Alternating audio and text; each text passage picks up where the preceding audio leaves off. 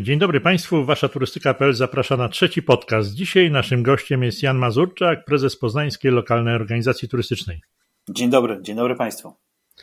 E, Janku, tu uprzedzam, że Janka znam kilka lat, więc znowu sobie pozwalam e, mówić do niego na ty. On prawdopodobnie też będzie się odzywał do mnie na ty. E, czym jest Poznańska Lokalna Organizacja Turystyczna?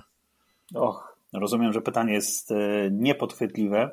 Poznańska Lokalna Organizacja Turystyczna to lokalna organizacja turystyczna, czyli jedna z tych organizacji, które mogą funkcjonować w Polsce i reprezentują regiony. Przypomnijmy, mamy Polską Organizację Turystyczną, która promuje Polskę, promuje Polskę za granicą. Mamy regionalne organizacje turystyczne, które promują regiony i wreszcie są lokalne organizacje, które przeważnie promują jakieś miejsca mniejsze wokół produktów turystycznych. My, jako Poznańska Lokalna Organizacja Turystyczna, jesteśmy jedną chyba z najstarszych, bo powstaliśmy w 2003 roku, czyli jesteśmy już organizacją pełnoletnią. I to jest organizacja, która też ma pewną specyfikę, ponieważ jesteśmy organizacją metropolitalną, czyli nie tylko Poznań, ale i gminy dookoła Poznania, a także powiat poznański. Czyli to jest kilkanaście samorządów wokół miasta, plus bardzo silna reprezentacja branży. Przede wszystkim e, hotele, ale mamy i uczelnie wyższe, mamy biura podróży, lotnisko, targi, czyli generalnie konglomerat e, wszystkich tych, którzy w Poznaniu czerpią z turystyki, zarabiają na turystyce, ale też chcą o niej współdecydować. E, ilu macie członków? W tej chwili mamy 80 członków, aczkolwiek też jest tak, że od kilku lat wprowadziliśmy dosyć takie restrykcyjne przepisy o członkostwie.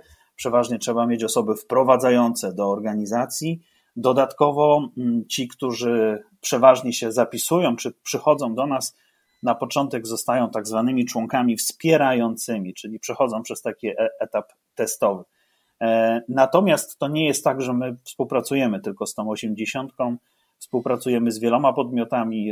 Myślę, że taka akcja jak Poznań za pół ceny jest dosyć rozpoznawana jako jeden z naszych produktów i w szczytowym momencie tam na przykład mieliśmy ponad 200 partnerów, także można powiedzieć, że w naszym kręgu zainteresowań czy współoddziaływań, współpracy jest około 500 podmiotów, z którymi w ciągu roku przynajmniej raz jakiś projekt zrealizujemy. Mhm. E, wspomniałeś, że zajmujecie się głównie promocją Poznania i tych okolic najbliższych Poznania. E, jak to jest? Odpowiadacie przed kimś na przykład za liczbę turystów odwiedzających Poznań? E, mówimy o tych czasach normalnych, przedcovidowych. Tak. Stowarzyszenie wybiera spośród siebie radę. W naszym przypadku jest to Rada Stowarzyszenia, dziewięcioosobowa, w skład której zasiadają przedstawiciele i samorządów, i branży turystycznej i to jest rada, która bezpośrednio ocenia naszą pracę w imieniu członków, e, czyli z tego, na ile nasza działalność przynosi członkom korzyści. To jest dosyć istotne. E, my przyjęliśmy jakiś czas temu taką dosyć chyba przyjazną hotelarzom definicję skuteczności naszej organizacji czy tego, co robimy. Mianowicie zakładamy, że wszystkie nasze działania przede wszystkim powinny przekładać się na rosnącą liczbę, liczbę noclegów, ale też jest tak, że coraz częściej odchodzimy tylko od tego wskaźnika. To znaczy, już nie chodzi o to, żeby wykreować jak najwięcej noclegów, ale też, e, żeby realizować inne cele. I to właśnie Rada stawia przed nami te cele, Rada pilnuje, na ile je realizujemy. Mhm. E, a powiedz, jeśli możesz, e, to jest trudne pytanie, ale praktycznie wszyscy pewnie Cię o to pytają. Jak mocno dostała w skórę turystyka w Poznaniu w ostatnich 13 miesiącach?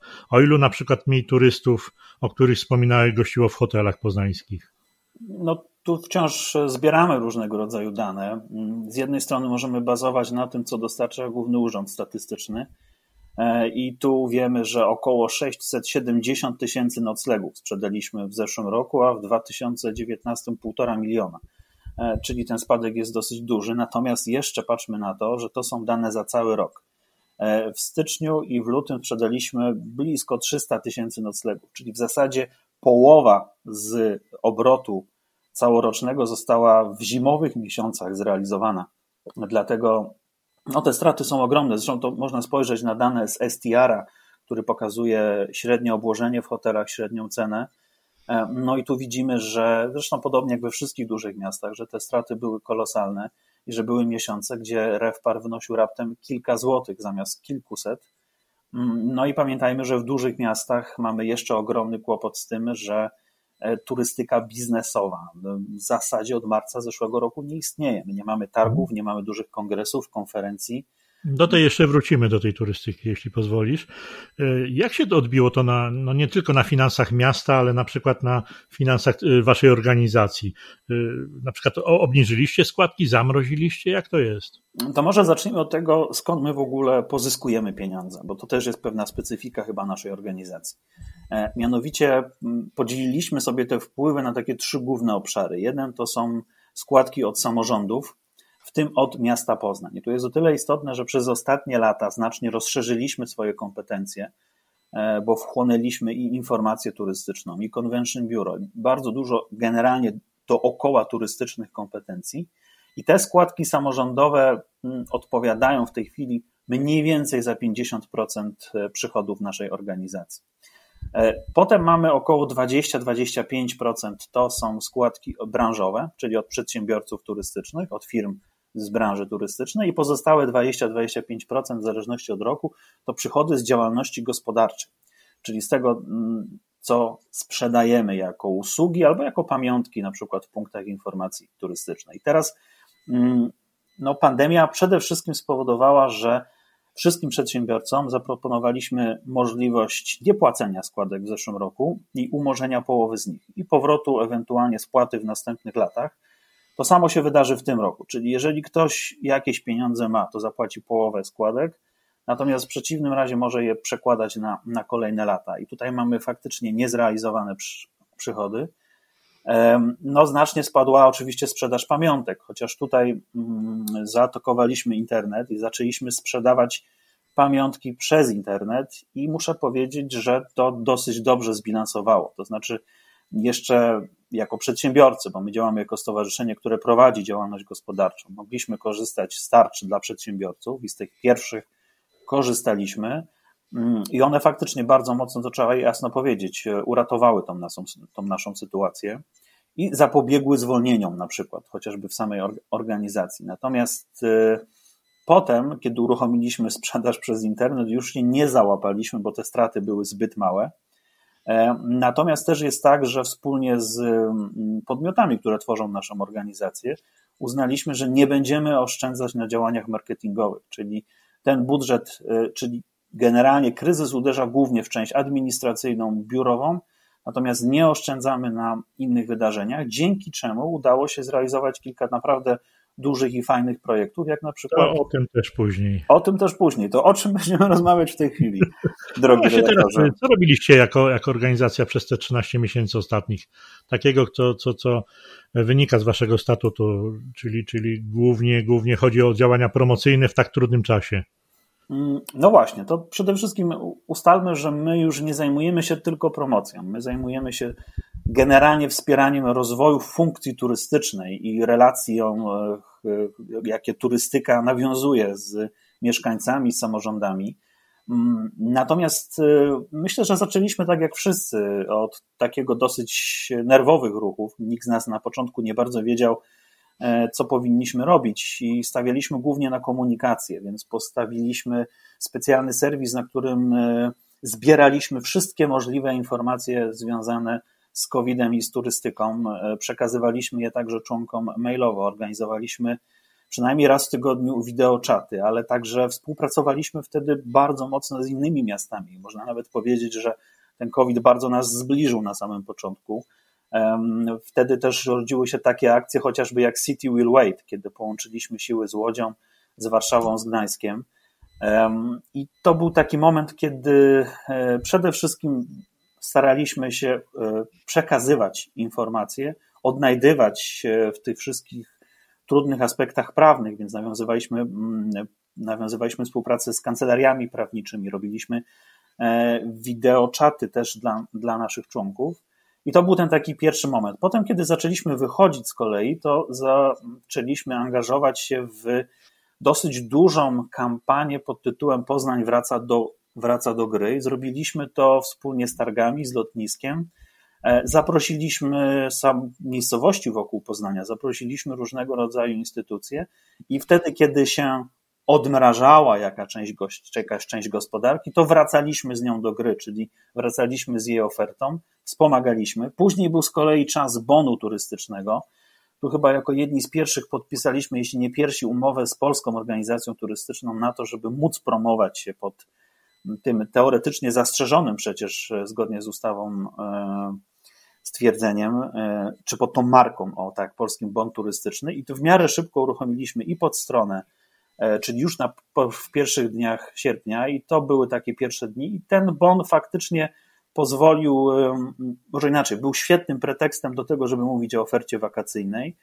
E, no a później przyszła, przyszła jesień, czyli jeszcze z kolei zadania, które wymyślaliśmy, jak pobudzić tą turystykę, jak przeznaczyć te pieniądze, które normalnie byśmy wydali na przykład na targi.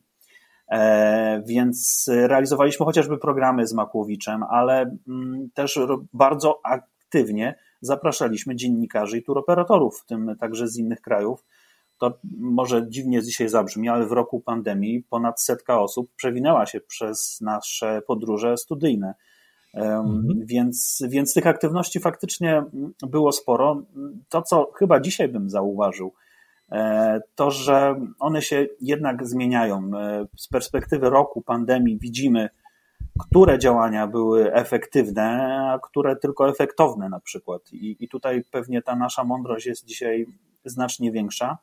Natomiast też wydaje mi się, że od tego typu organizacji oczekujemy bardzo często wsparcia E, dla członków naszej organizacji, czy w ogóle szeroko pojętej branży turystycznej w naszym obszarze, ale takich, że odbieramy po prostu telefon i rozwiązujemy no, proste sprawy. I pamiętam, że jedną z pierwszych rzeczy, w które się zaangażowałem po wybuchu pandemii, była możliwość szybkiej anulacji opłat za wywożenie śmieci. E, no, w pewnym momencie, kiedy wszystko było zamknięte, to była jedna z takich rzeczy, którą udało się zrobić dosłownie w dwa dni i jakieś tam oszczędności dla branży były. Dlatego wydaje mi się, że e, e, zakres tych działań jest, jest, jest, jest, jest naprawdę ogromny. Być może kiedyś jakieś prace magisterskie powstaną, e, jak DMO przekształcały się, czy co robiły w pierwszych miesiącach pandemii, bo to bardzo ciekawe.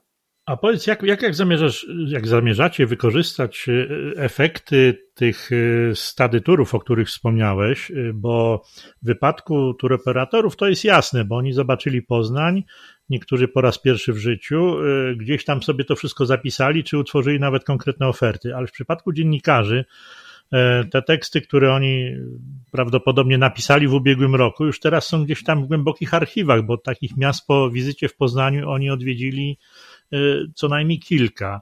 Więc nie jest to świeżonka ten materiał ich, to jest materiał ubiegłoroczny. Czy wy będziecie jakoś je powielać, czy będziecie jakoś je udostępniać? Jaką macie korzyść z wizyt dziennikarzy?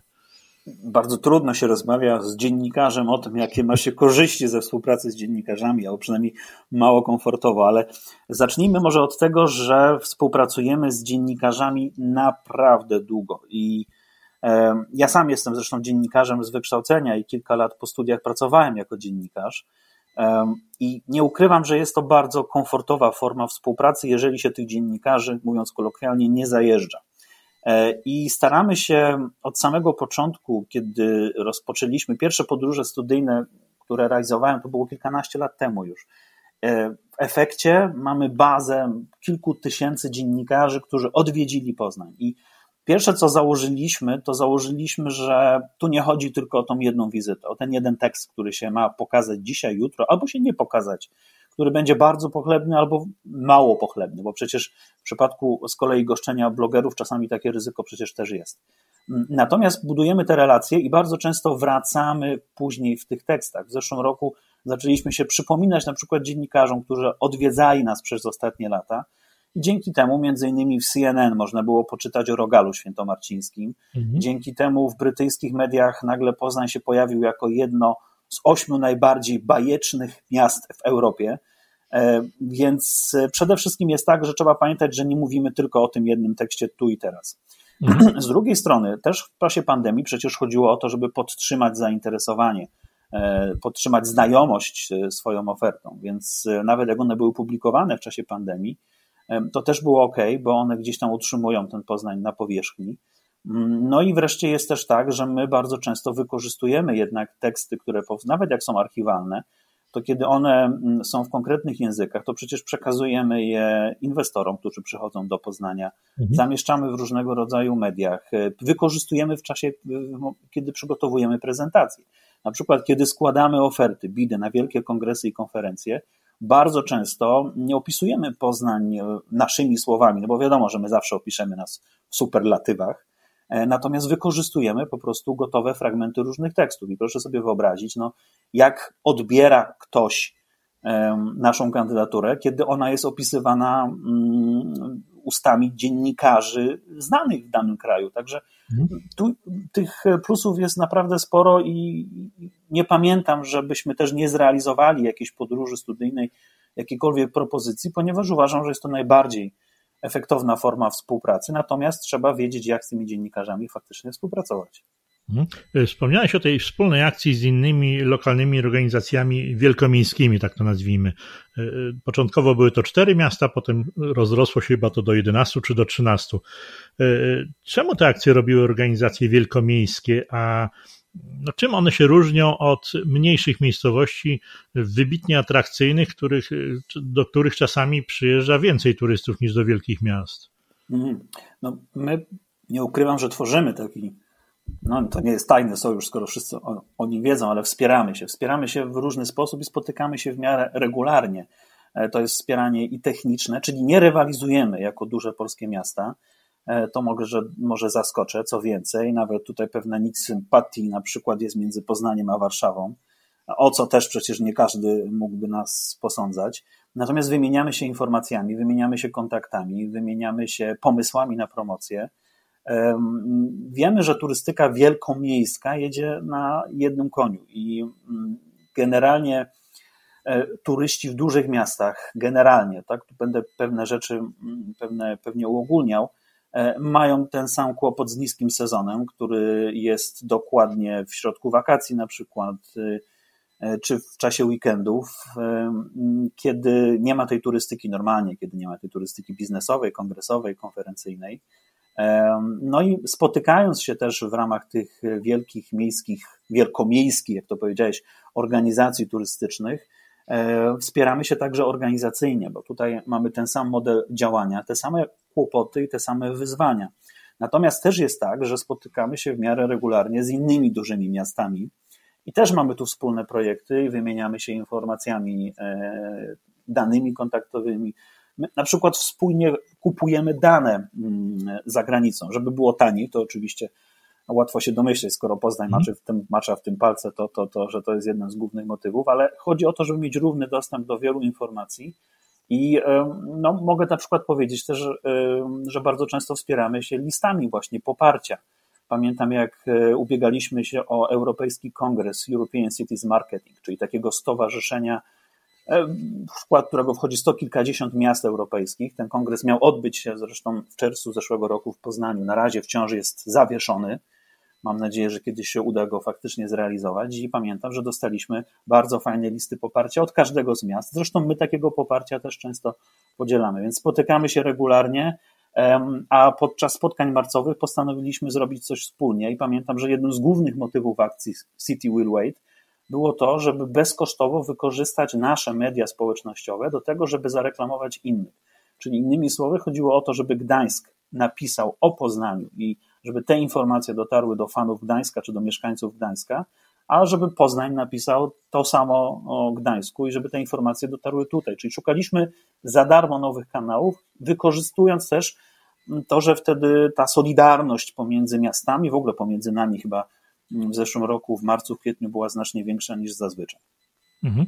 Yy, a co z sektorem MAIS? Zacząłeś o nim mówić. No wiadomo, że Poznań to yy, miasto targów, miasto konferencji i kongresów. Yy, jakie są największe pokowidowe problemy tego sektora u Was? Chyba wszędzie są takie same. No przede wszystkim nie ma jeszcze po COVID-zie. Tu mamy stan permanentny covidowy od marca zeszłego roku, końca, końca E, tego, tej beznadziejnej sytuacji nie widać w najbliższym czasie i Zobaczymy. No, to jest tak, że turysta biznesowy zostaje, to wszyscy wiemy, zostawia kilka razy więcej pieniędzy niż zwykły, niż zwykły tu turysta. Przede wszystkim też przyjeżdża wtedy, kiedy ten turysta krajowy i zagraniczny, zorganizowany, leżerowy turysta nie przyjeżdża. Czyli mamy ogromny problem z marcem, z lutym, z wrześniem, z październikiem, z tymi miesiącami, gdzie to zazwyczaj e, no, były największe żniwa na przykład dla hotelarzy. I teraz czas odbudowy tego rynku pewnie będzie mm, długi i trudny, w zależności od tego, e, jaki, na jakie wsparcie będą mogli liczyć i organizatorzy targów, ale także mm, uczestnicy tych imprez. No bo pamiętajmy, że spotykają się na przykład na targach przedstawiciele różnego rodzaju firm. No niektórzy są w kryzysie, być może będzie jakiś program, liczę na to bardzo, refundacji udziału w takich imprezach targowych, no bo wtedy, kiedy wydamy czy damy pieniądze, czy okażemy wsparcie takiemu przedsiębiorcy, a on je wyda na imprezę targową, no to niejako to wsparcie jest dwukrotne, czyli te pieniądze mogą trafić i do organizatora kongresu, i, mm, i do organizatora, przepraszam, targów i do, no i do tych przedsiębiorców. Natomiast no, skala strat jest potężna. Pamiętajmy też, że y, targi na przykład to jest mnóstwo firm z branży, y, która obsługuje te targi. To są, to są firmy, które budują stoiska chociażby. Wiesz, w Polsce jest największe zagłębie e, firm, które budują stoiska. Polski język można usłyszeć w zasadzie na każdej imprezie targowej w Polsce, w Europie, ale pewnie i w wielu miejscach na świecie. My wciąż nie wiemy, jak ta branża powstanie. Takie duże miasta są troszkę uzależnione od tej turystyki. Jeżeli ta turystyka będzie rosła, czy odgruzowywała się powoli, a niestety tak będzie, no to to się wiąże z kilkuletnim kryzysem w turystyce. A masz jakieś sygnały z rynku hotelarskiego? Yy, bo wiadomo, że jest źle, ale jak bardzo jest źle w Poznaniu? Czy są sygnały o, planowanych zamknięciach, czy nie daj Boże bankructwach hoteli? Na razie jakichś ogromnie spektakularnych bankructw e, nie było. W pierwszych dniach pamiętam, no jeden z pięciogwiazdkowych hotelów, hoteli ogłosił e, koniec działalności. To był hotel Blow Up Hall, należący do Grażyny Kulczyk. No ale mówiąc tutaj tym językiem dzisiejszym, pewnie byśmy powiedzieli, że on jednak zmagał się z chorobami współistniejącymi, więc trudno zapisać go e, tylko na, jako ofiarę COVID-u. Tak samo kilka innych obiektów no, powiem, jak porównujemy się do innych dużych miast, to powiedzmy nie jest tak źle w tym Poznaniu. Ta, ta, ta, mhm. ta, to jesteśmy gdzieś pomiędzy, w samym środku tych dużych miast, jeśli chodzi o, o straty. Mhm. Natomiast jeżeli nie nastąpi jakieś dramatyczne, gwałtowne odbicie, no to praktycznie będzie źle. Mam wrażenie, że wszyscy już swoje oszczędności pozjadali cierpliwość właścicieli została wystawiona na największą próbę. Mm, widzimy też, co się dzieje po innych inwestycjach hotelowych, bo wiele z nich zostało zamrożonych, a część e, obiektów hotelowych, które miały się pojawić, zostało zamienionych na przykład na apartamenty, e, które się budują w tej chwili w tych miejscach. Także no my szacujemy, że jak wszystko dobrze pójdzie, jeżeli uznajemy, że od czerwca, lipca tego roku powoli już wracamy do normalności, no to do stanu z 19 roku wrócimy w 2024, ale to jest dosyć istotna e, zmiana. Zakładamy, że liczba wydarzeń, nawet jeśli dojdziemy do tej samej liczby wydarzeń, którą mieliśmy przed pandemią, będzie jednak generowała mniej uczestników. Myślę, że całkiem dobrze, niestety, a może i zobaczymy, no może taka jest natura rzeczy. Coraz lepiej, e, może tak powiem, coraz lepiej sprawdzają się te kongresy, spotkania w internecie coraz lepsza, bardziej przyjazna jest tutaj formuła.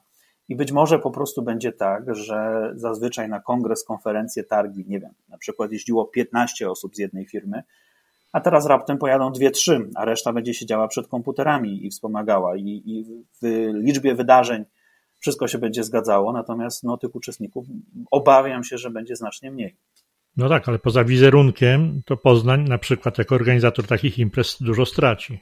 No straci mnóstwo pieniędzy, oczywiście, że tak, no bo to są goście, którzy nie korzystają z restauracji, nie korzystają z taksówek, nie korzystają z wielu innych miejsc, z których e, mieszkańcy korzystają. Także to jest też tak, że no zresztą już to widać chociażby po, po gastronomii, że poznańska gastronomia, która słynie jako jedna z najlepszych w Polsce, już straciła kilku szefów kuchni, którzy wyjechali mm, za granicę. Właśnie jeden z wiodących szefów kuchni wyjechał na Zanzibar dlatego że mm, no, odcięcie od y, gości targowych, kongresowych, konferencyjnych w tych miejscach powoduje, że być może mieszkańcy sami nie utrzymają też tych miejsc. Być może jemy za mało w tych najlepszych restauracjach, no, czyli de facto stracimy.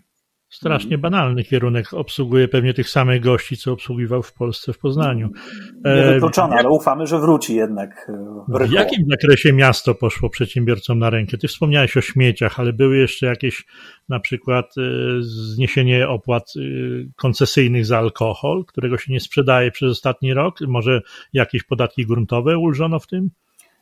No, Tutaj, tutaj jest tak, że z jednej strony musimy to podzielić na kilka obszarów. Mamy chociażby czynsze w lokalach miejskich, które na samym początku spadły do symbolicznych opłat, zresztą nawet te symboliczne były, można było je mm, spłacać z kaucji, czyli po prostu przez kilka miesięcy faktycznie nic nie, nic nie płacić. Teraz też do 50% obniżki możemy się spodziewać. Symboliczne opłaty są za ogródki. Na razie do wakacji mamy uchwalone bodajże jeden grosz za metr kwadratowy, ogródki gastronomiczne. Jest y, tak, że mm, no, podatek od nieruchomości nie został obniżony dla wszystkich. Trzeba złożyć indywidualny wniosek i ci, którzy składają ten wniosek, no, mogą liczyć y, na indywidualną decyzję, ale nie jest to rozwiązanie systemowe. E, mamy wreszcie też kilka innych e, takich e, form wsparcia promocyjnych, chociażby dla gastronomii. Tu tworzyliśmy specjalne platformy, teraz wspieramy specjalną aplikację, która się pojawiła i która jest prowadzona przez Międzynarodowe Targi Poznańskie i zakłada raptem kilkuprocentową prowizję.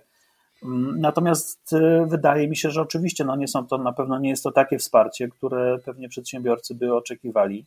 Natomiast y, też budżety miast y, są bardzo mocno ograniczone. Jest wiele też kłopotów prawnych z niektórym wsparciem, także tutaj tych działań jest, natomiast mam wrażenie, że bardziej działamy z jakąś tutaj chirurgiczną precyzją niż z jakimś nalotem dywanowym, gdzie rozrzucamy te pieniądze dookoła mm, nie wiem, która, która, która, szczerze mówiąc, opcja jest lepsza. Trzeba by spytać przedsiębiorców. A, no właśnie, a, a, które, które z tych narzędzi wsparcia y, wasi członkowie uważają za najskuteczniejsze do tej pory? To zależy, y, zależy kto co otrzymał, bo mm, tych możliwości wsparcia było przecież dużo i wśród samorządów, i od strony rządowej. Natomiast z różnych powodów prawnych, czasami niektórzy byli wykluczeni. No dość powiedzieć, że jeden z największych hoteli najpopularniejszych w Poznaniu nie mógł skorzystać e, na przykład z tarczy rządowej, bo mm, e, przekształcił się, przekształcił jedną spółkę w drugą i po prostu jest według prawa nową firmą. E, z kolei inna restauracja, też z hotelem ze Starego Rynku, miała wpisany kod PKD najpierw na hotel, pomoc była dla restauracji, postanowili to zmienić i w momencie zmiany się znowu zmieniły przepisy i zostali bez pomocy, więc Tutaj dużo zależy od indywidualnych przypadków, ale faktycznie no, te tarcze rządowe dały na pewno największy zapas gotówki. E, wsparcie lokalne, samorządowe, to w zależności od tego, kto jaką decyzję gdzie otrzymał, no to też mogło być całkiem, całkiem pokaźne, mhm. a na, natomiast no, nie każdy wynajmuje niestety, a może jest, nie każdy wynajmuje nieruchomości od miasta, mhm. więc nie każdy mógł liczyć na przykład na te zniżki 50%. Po, po, po, porozmawiamy chwilę o przyszłości, a na razie czy, czy, czy wiąże się jakieś nadzieje z Krajowym Programem Odbudowy? Początkowo turystyka miała otrzymać wsparcie w kwotach mniej więcej pięć razy wyższych niż te, o których dzisiaj jest mowa. Na, na ile to jest ważne dla Ciebie i dla Waszej organizacji? Po, początkowo, powiedzmy tak, no początkowo to były w zasadzie bardzo nieoficjalne informacje. Trudno się odnieść do tego, mm, jak ten krajowy plan odbudowy faktycznie miał traktować turystykę. Natomiast jeżeli miał to być plan odbudowy, odbudowy gospodarki, no to turystyka na pewno jest jedną z najbardziej zdewastowanych branż i potrzebuje tutaj ogromnego wsparcia. Niekoniecznie to wsparcie widać w tym planie przedstawionym w tej chwili to jest pewnie duże rozczarowanie, nie tylko dla nas, ale dla całej turystyki, bo jeżeli mm, to wsparcie jest faktycznie na poziomie kilkukrotnie mniejszym niż sam PFR 2.0, no to my nie mówimy o żadnej odbudowie, mówimy o jakimś być może dodatkowych pieniądzach na jakieś działania, dokładnie nie wiemy nawet na jakie. No, wiesz co, chciałem Cię zapytać, jaki jest punkt widzenia na, na to, co powiedziała e, sekretarz stanu w Ministerstwie Finansów Magdalena Rzeczkowska, e, która wyjaśniając tak w skrócie, na czym polega problem z zaprojektowaniem Krajowego Programu Odbudowy, który powinien być jakoś rzetelnie zbudowany, Według niej Komisja Europejska chce, aby środki poszły na dywersyfikację działalności i cyfryzację, a nie na to, na co tak naprawdę liczy branża, czyli odbudowę, to o czym ty mówisz. Mm, jeśli by te pieniądze szły na odbudowę, można by te pieniądze bezpośrednio właśnie na tę odbudowę przeznaczyć. Słowo dywersyfikacja w przypadku turystyki e, nie jest zbyt ostrym określeniem. Co, co o tym sądzisz w wyjaśnieniach Ministerstwa Finansów? Nie znam wyjaśnień Komisji Europejskiej, więc trudno mi tutaj z tym polemizować, natomiast sama nazwa Krajowy Plan Odbudowy sugeruje, że chodzi jednak o odbudowę gospodarki. Zresztą z tego co pamiętam, w pierwszych zdaniach gdzieś jest to nawet też tak opisane. Mm, natomiast no, dywersyfikacja to po pierwsze jest tak e, dziwne słowo, bo może inaczej. Załóżmy od tego, co my musimy zrobić w tej chwili z turystyką. No my musimy utrzymać podaż, tą, która jest, to jest pierwsze zadanie, absolutnie najważniejsze, czyli żeby ci, którzy tworzą ofertę turystyczną, nadal funkcjonowali, żeby nie doszło do takich zniszczeń, na przykład jak e, po wojnie, że e, wtedy, kiedy faktycznie, kiedy jest pokój, e, no to po wojnie mamy ogromny problem z ofertą podażową, ponieważ wszystko stoi w ruinie i trzeba najpierw odbudowywać podaż. Natomiast jeśli utrzymamy podaż, to drugim zadaniem nie jest zwiększanie tej podaży dalej, tylko zwiększenie popytu po to, żeby jak najszybciej e, wrócić do tych wskaźników, e, które były wcześniej. To jest mm, myślę, że kluczowe zadanie. Dywersyfikacja niekoniecznie to zakłada. Poza tym, no myślę, że e, to jest też tak, że żeby nie było w ten sposób, że z dywersyfikacji będą działać inne branże, inwestując nagle w turystykę. Innymi słowy, no jest przecież zagrożenie, że jeżeli nagle się pojawią pieniądze na otwieranie nowych atrakcji turystycznych w ramach tej, tego wspierania turystyki i dywersyfikacji, no to my zwiększymy podaż, czyli jeszcze bardziej odsuniemy w czasie. No, no tak, ale może, może pani y, sekretarz stanu myślała o tym, żeby hotele zamienić na biurowce, może biura podróży będą. E, nie wiem, za darmo pracowały, a może Poznańska Lokalna Organizacja Turystyczna będzie czymś w formie teatru lub innej instytucji rozrywkowej. Nie chciałbym używać słowa cyrk, ale y, mnóstwo doświadczonych ludzi w turystyce y, może przecież pójść na ulicę, rozśmieszać ludzi, paradować, założyć teatrzyki. Niekoniecznie muszą w tej turystyce się upierać i siedzieć. No. Być może założyłem ten bardziej optymistyczną wersję interpretacji tych słów. Być może faktycznie może chodzić o to. Natomiast no, mam nadzieję, że nie będzie to finansowane z tych pieniędzy, no bo przecież mhm. E, ograniczanie podaży e, branży turystycznej za unijne pieniądze, no nie, nie chce mi się wierzyć, że takie były intencje Komisji Europejskiej. E, odbudowa dla mnie, odbudowa to w turystyce chociażby odbudowa relacji. Przecież wszyscy wiemy doskonale, że turystyka to relacje, relacje biznesowe, nawiązywane przecież przez turoperatorów, biura podróży, często kilkadziesiąt lat. Wiele z nich teraz jest w kompletnej e, ruinie i mm, trudno oczekiwać, żeby te organizacje, e, ci turoperatorzy, ci przedsiębiorcy mieli nagle jakieś duże pieniądze na ich odbudowanie. Składaliście wnioski jako organizacja w sprawie Krajowego Planu, planu Odbudowy? Mm, składaliśmy wnioski, zresztą mam to szczęście, że zasiadam w Radzie Ekspertów Turystyki wieloma, przy ministrze wieloma tymi wątpliwościami się E, dzielę tamże. Mm, natomiast e, zobaczymy, co dalej. Ja mam wrażenie, generalne wrażenie, e, że mm, nie do końca dobrze jest chyba wyjaśniona idea tego planu i tych pieniędzy.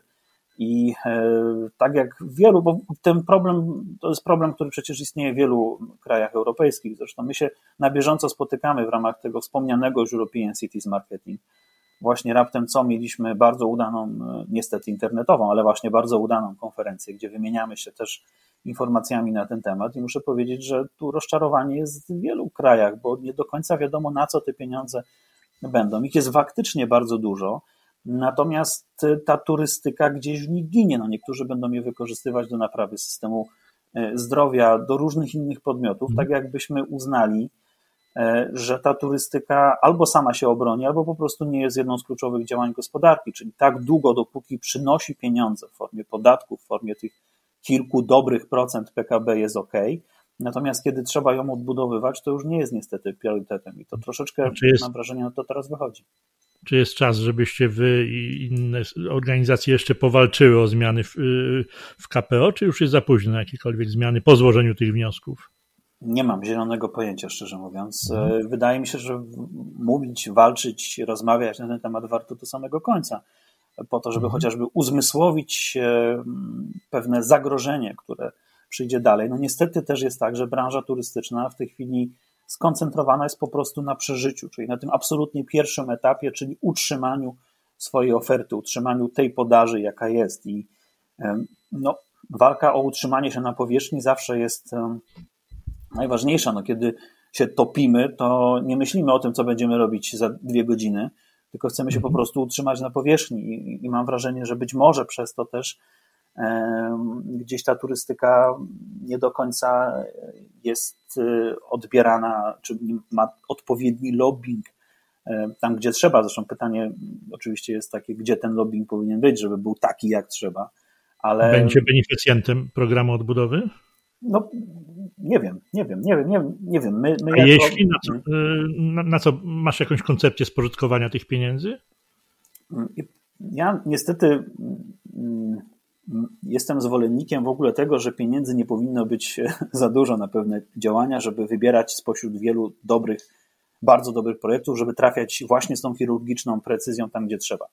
E, co ważne, wydaje mi się, że wiele projektów nie potrzebuje jakichś gigantycznych e, pieniędzy. Natomiast tutaj mamy kilka obszarów, na których absolutnie nie powinno pieniędzy zabraknąć. Bo z jednej strony mamy oczywiście utrzymanie tej płynności finansowej e, atrakcji, no tej podaży turystycznej, no ale z drugiej strony w miarę szybką kroplówkę, żeby zacząć funkcjonować. Więc według mnie absolutnie powinny być pieniądze na organizację wydarzeń w Polsce.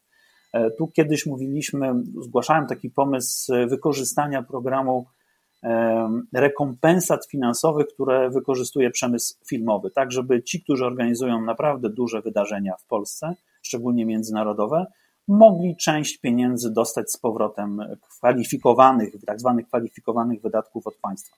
Czyli takie turbo doładowanie tego systemu. Działa to doskonale w branży filmowej, działa to także dobrze w Polsce, więc wydaje mi się, że nawet wprowadzenie tego nie byłoby bardzo skomplikowane. Więc z jednej strony wydaje mi się, że e, absolutne wsparcie e, w odbudowie przemysłu poprzez po prostu dofinansowania i na to pieniądze mogłyby się chyba w tym znaleźć. Druga rzecz to nawiązywanie tych relacji, o których mówiliśmy, czyli żeby nie było tak, że najwięksi turoperatorzy zaczynają oszczędzać e, na tym, na kontaktach, na targach, na warsztatach, na spotkaniach B2B.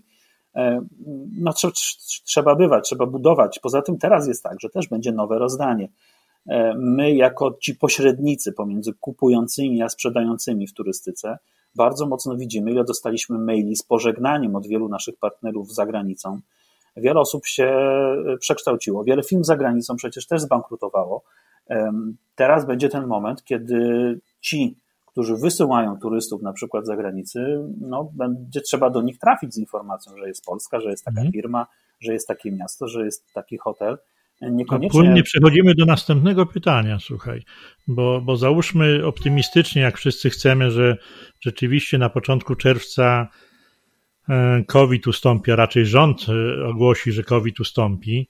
E, czy jesteście gotowi na to? Jakie macie plany promocyjne na taki szybki restart? W poniedziałek rusza turystyka. Co robimy?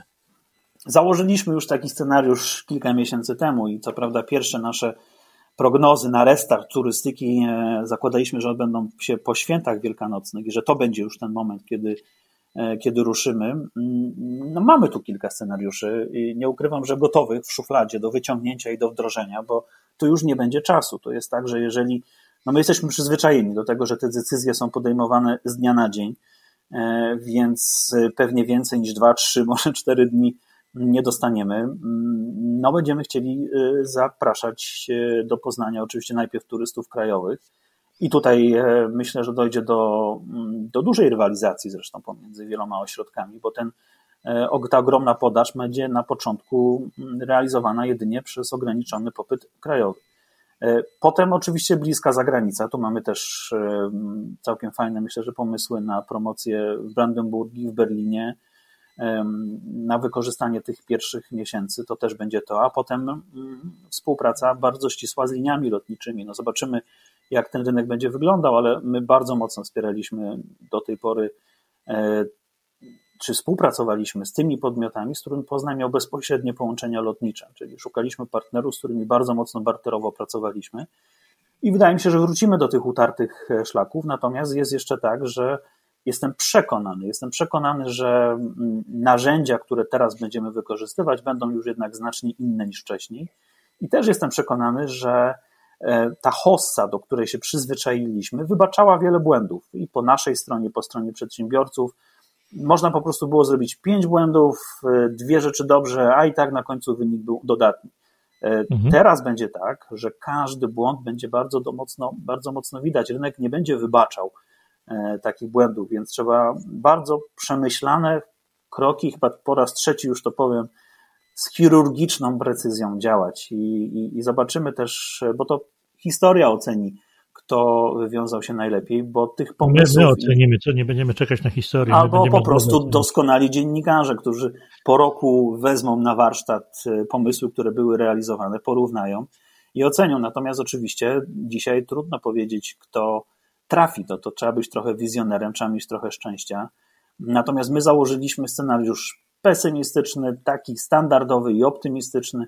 No i zróbmy wszystko, żeby ten optymistyczny się dało zrealizować. Bo to wracając do tych turystów, wracając do turystów zagranicznych, e, wspomniałeś, że jesteście dobrze przygotowani na te kierunki źródłowe tradycyjne, a co będzie, jeśli te te, tymi pierwszymi otwartymi nie będą wasze źródłowe tradycyjne. Jeśli na przykład, na przykład, nie daj Boże, ale Niemcy będą dalej zamknięte, co więcej nie będą wypuszczały swoich turystów, czy masz w tych swoich scenariuszach taki, który zakłada, że będą to na razie punktowe takie, na przykład Litwini będą mogli i Czesi tylko przyjeżdżać do Polski, albo Szwedzi i Szwajcarzy. No, trudno mi sobie to wyobrazić, taki scenariusz, ale tak, no, można mhm. sobie założyć, że faktycznie z jakichś powodów był, był kłopot z niemieckimi turystami. E, no na pewno Litwini i Czesi tutaj nie zapełnią poznańskich hoteli, co byśmy nie zrobili, czego byśmy nie wymyślili. E, takie, no, mamy takie zagłębia turystyczne. To jest oczywiście Skandynawia, to są Niemcy, to jest Francja, to jest Wielka Brytania, e, to jest Hiszpania. No i to w zależności od tego, który rynek się odmrozi. Czy Izrael na przykład. Mamy zresztą bardzo rosnącą mm, wciąż Mm, pozycję Poznania w Stanach Zjednoczonych. Amerykanie od dwóch lat są w pierwszej trójce, jeśli chodzi o noclegi, i tutaj trzeba powiedzieć, że jest to oczywiście bardzo mocno dzięki rosnącej e, liczbie amerykańskich żołnierzy w Poznaniu i w okolicach, e, do których przyjeżdża rodzina. Więc tutaj też jest taki kierunek. E, no zobaczymy, no to jest tak, że wszystkiego pewnie nie, nie jesteśmy w stanie przewidzieć. To jest troszeczkę tak jak w rozgrywce brydżowej, w licytacji brydżowej. No, kilka ruchów do przodu można z partnerem mhm. przewidzieć na samym początku, no ale potem już trzeba na podstawie tych danych funkcjonować. E, mimo wszystko zakładam, że zaczniemy od rynku niemieckiego. Możemy mhm. wrócić do tej rozmowy za dwa, trzy miesiące i zobaczymy. Bardzo chętnie. Natomiast wracając do rynku krajowego, wspominałeś, że zeszły rok to wspaniała współpraca, solidarność yy, całej turystyki, a, a również organizacji wielkomiejskich, trzymajmy się tej nomenklatury. Natomiast teraz już też wspomniałeś, że pierwsze dni, może pierwsze tygodnie, może pierwsze miesiące nawet, to będzie nie lubię tego słowa, e, nie rywalizacja sportowa, tylko wręcz wojna, walka o, o, klienta, bo będą duże miasta atrakcyjne, duże miasta, które mają, e, które są podobnymi celami dla, dla klientów. I nie wiadomo, czy będzie tak w tym, jeszcze w tym roku, że e, turysta polski będzie go stać z różnych przyczyn, czasowych, y, mentalnych, a może i finansowych, do zwiedzenia kilku miast, chciałby, których chciałby zwiedzić. A jest bardzo możliwe, że będzie podejmował szybko decyzję. Dobra, zaraz nas zamkną, jedźmy do jakiegoś fajnego miasta. No i takich fajnych miejsc, oprócz Poznania z całym szacunkiem dla Twojego miasta, jest co najmniej kilka. One będą prawdopodobnie rywalizować o tego klienta. Jak zamierzacie o to zawalczyć, żeby nie naruszyć tej Waszej przyjaźni i solidarności? To rynek zweryfikuje i czasy zweryfikują te działania. No wydaje mi się, że jakiś taki kodeks dobrych praktyk pomiędzy nami jest i, i trudno mi sobie wyobrazić jakieś takie e, kampanie, które byłyby e, negatywne, raczej one zawsze są pozytywne. Natomiast faktycznie jest tak, że przez pierwsze tygodnie po zakończeniu tego lockdownu no i miasta i hotele będą sobie wyrywać tych gości z rąk i no boimy się jednej rzeczy, zresztą pewnie najbardziej się tego boją hotelarze, że to odczują, odczujemy jako branża w spadających no, cenach. No zawsze najłatwiej walczyć ceną i zawsze tak było i pomimo tego, że można się tutaj zaklinać rzeczywistość, że tak pewnie nie będzie. Mm, no a spadająca cena powoduje, że jeszcze więcej tych turystów będziemy musieli mieć, żeby zbilansować tą swoją Właśnie. działalność. Hotelarze, jest... Mhm. Mhm. hotelarze, przedsiębiorcy, o których wspominasz, będący e, członkami waszej organizacji, czy znasz ich oczekiwania na te czasy tuż po covidowe, jak oni widzą tę promocję, na co macie kłaść akcent? Jesteśmy akurat dosłownie w przeddzień spotkania takiej narady, która już była wielokrotnie przekładana właśnie, e, gdzie te, gdzie wszystkie podmioty należące do naszej organizacji będą mogły się wypowiedzieć, zastanowić się nad tym scenariuszem. Tej chwili no, prowadzę codziennie kilka rozmów e, z przedsiębiorcami i dopytuję. No przede wszystkim myślę, że to główne oczekiwanie jest takie, żeby, y, żeby no, wyciągnąć ofertę Poznania na powierzchnię. My przygotowaliśmy i działania związane z promocją, ale przygotowaliśmy też cały szereg działań związanych z tym, że wydaje mi się, wydaje mi się, że ta oferta Poznania będzie bardzo konkurencyjna. Być może jedna z najbardziej opłacalnych w Polsce. Przygotowaliśmy troszkę niespodzianek. No zobaczymy, to będzie myślę, że bardzo ciekawe to wyłożenie tych kart na stół E, w danej chwili, bo oczywiście wszyscy chcą tego sukcesu jak najszybciej. Nikogo teraz nie interesuje mm, na przykład promocja wizerunkowa i to, że my zrobimy fajną rzecz, która się przełoży na wzrost ruchu w ciągu kilku lat. Teraz wszyscy oczekują silnych działań prosprzedażowych w ciągu najbliższych tygodni, miesięcy i na tym ma pójść całkowicie nasza uwaga. Więc wydaje mi się, że zaraz po uwolnieniu, kiedy rozłożymy te karty na stół wszyscy, i zaczniemy pokazywać, to zobaczycie wszyscy Państwo, że to będą działania po prostu prosprzedażowe, takie, żeby jak, naj, jak, najba, jak najszybciej spowodować zakup tych usług turystycznych e, w naszych miastach. Trochę już odpowiedziałeś na następne pytanie e, kilkanaście minut temu i teraz, ale jakbyś miał w kilku punktach powiedzieć, e, w jakich etapach będzie następować odrodzenie turystyki w wielkim mieście? Nie tylko w Poznaniu, ale w ogóle w wielkich miastach. Tu powiem, że prawdopodobnie w różnych, bo to są różne miasta, różnie uzależnione od turystyki. Paradoksalnie najtrudniej będą mieli ci, którzy te funkcje turystyczne mieli rozwinięte najbardziej. Żeby nie szukać daleko poza granicami Polski, to zwróćmy uwagę na przykład na Pragę, gdzie ta turystyka była rozwinięta bardzo mocno, ta gospodarka praska bardzo mocno uzależniona od turystyki, mnóstwo turystów e, pozaeuropejskich, no i tam to tempo powrotu do wskaźników pewnie będzie mm, dużo, dużo, dużo wolniejsze.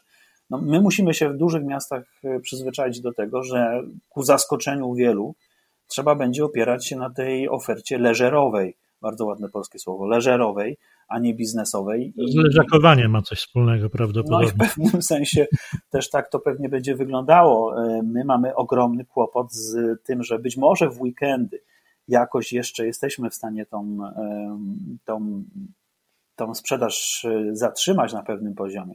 Zresztą tutaj wciąż pamiętajmy, że mamy 3 e, miliardy z bonu turystycznego do wydania, także tu też jest e, szansa na to, żeby troszeczkę tą kartą pograć.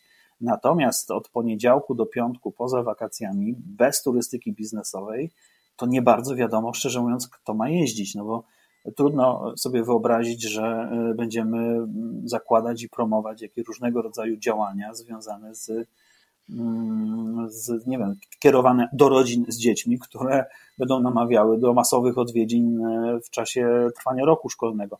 Więc. E, tu jest, wydaje mi się, taka, takie najciekawsze, co się wydarzy. I tutaj będzie no, ta turystyka się odradzała w najbardziej taki pewnie ciekawy sposób, bo no, kompletnie nie wiem, jak to będzie wyglądało.